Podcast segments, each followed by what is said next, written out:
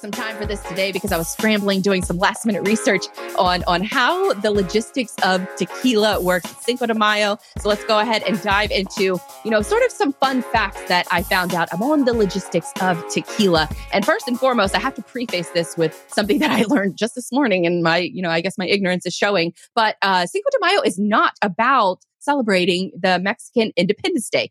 The Mexican Independence Day is actually on September 16th. Today, Cinco de Mayo is actually more of a celebration on Mexico defeating France in the Battle of Puebla after France invaded their country. So that is what Cinco de Mayo is about celebrating. And it's really a larger celebration in the US with, you know, great music and food and of course tequila. But how did tequila become such a popular drink? And that was really where a lot of my historicalness, I guess, comes from, or my historical passion comes from, because it starts as early as the year 900 when the Aztecs discovered the blue agave plant. That is a big sort of prickly plant that you might see on the screen right now. It looks like a giant cactus. But essentially, what happened nine in the year 900, the Aztecs, uh, it was a, bunch of these plants where lightning struck them, and the locals noticed a sweet smell that was coming out of them. So they thought that this was a gift from the gods. And so in Mexico, now that we have you know tequila around, it's sort, I guess, more massively produced there's a lot of sort of misconception on how, how to actually drink it. In the US, we primarily just shoot it with lime and salt. But in Mexico, it's supposed to be sipped on like a bourbon. And it's not with salt and lime, but you sip on it like a bourbon. And Mexico also lays claim to the word tequila, much like Kentucky and the word bourbon. So it's kind of a little bit of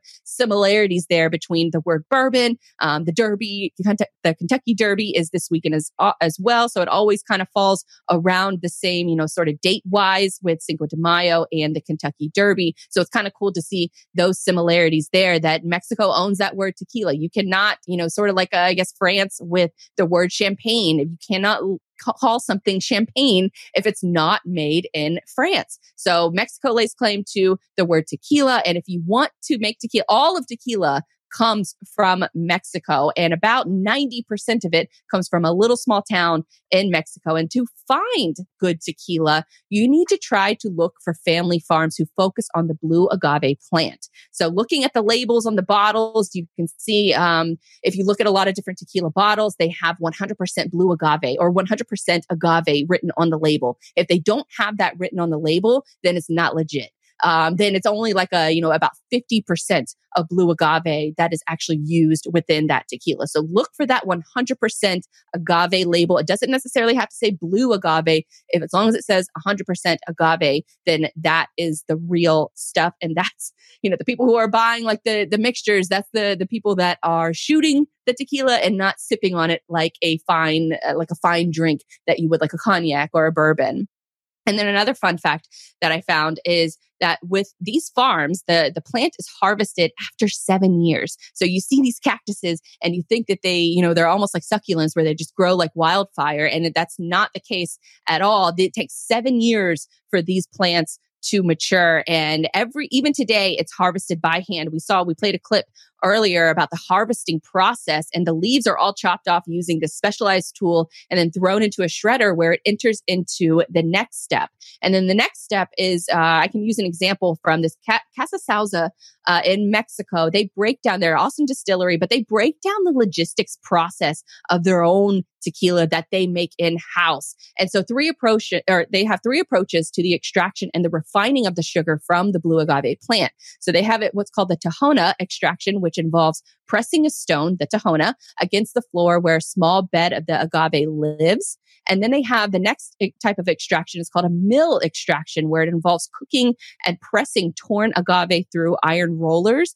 And then the other process that they have is called the diffuser extraction, which is mostly using, you know, a process of water and conveyor belts until you get that sugar from the plant dissolved and then it's you know sort of a mixing process until you get that concentrate of the alcohol level that you're looking for And then also that same website, they have an entire like blog series on how they think about the logistics process. So if you want to, you know, sort of dive in a little bit deeper on how they think about their own logistics process, because if you figure, you know, Me- tequila is only made in Mexico, so they're shipping this product globally. This is, and if you're looking at the screen, this is an example of how this one company tackles their distribution all over the world. So they, they have a really great uh, website. So check out, you know, casasauza.en if you want to check out more of, you know, their logistics process and how they actually ship tequila. Cause I, I think it's a, it's a really fascinating sort of look into the, the, the culture around, you know, sort of what makes holidays great and what makes holidays great usually is the food, the music, and the drink that you're sipping on.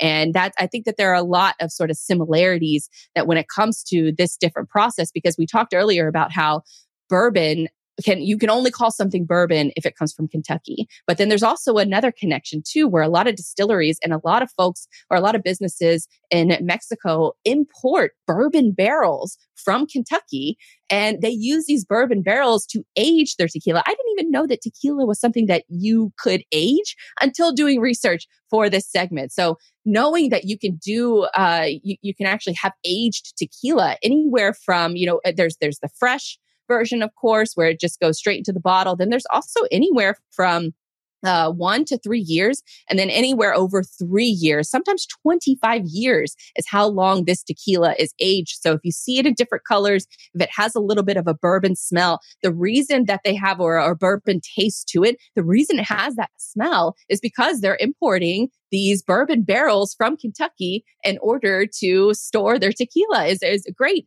You know, Discovery Channel has um, this moonshiner show. I just found the, mo- I found a clip on YouTube. Um, I didn't really watch like the whole episode, but the clip was of this moonshiner from, you know, West Virginia, the Carolinas, that, you know, region of the country. He flew down to Mexico and he was you know, sort of complimenting them on the all of the same sort of techniques that he uses in moonshine and how it's very, very similar to how they distill tequila as well. And so I thought that that was a really great watch. So if you're interested in that, just go Google it on or find it on YouTube on the Moonshiners, you know, checking out how tequila is distilled because that's where the the guy brought up the notion that you can import these barrels from Kentucky in order to store your tequila over a long period of time.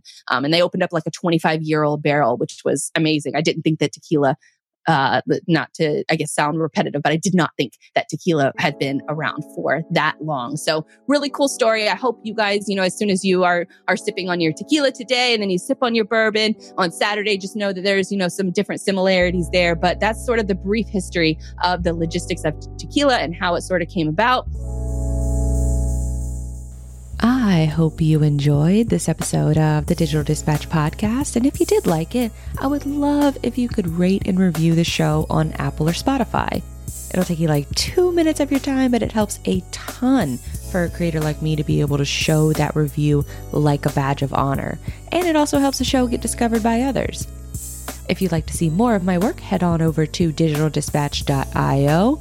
I've got some new content collections under the resources tab for folks who are freight brokers, truckers, carriers, freight agents, and also a best of collection for how to fix your website and how to fix your marketing.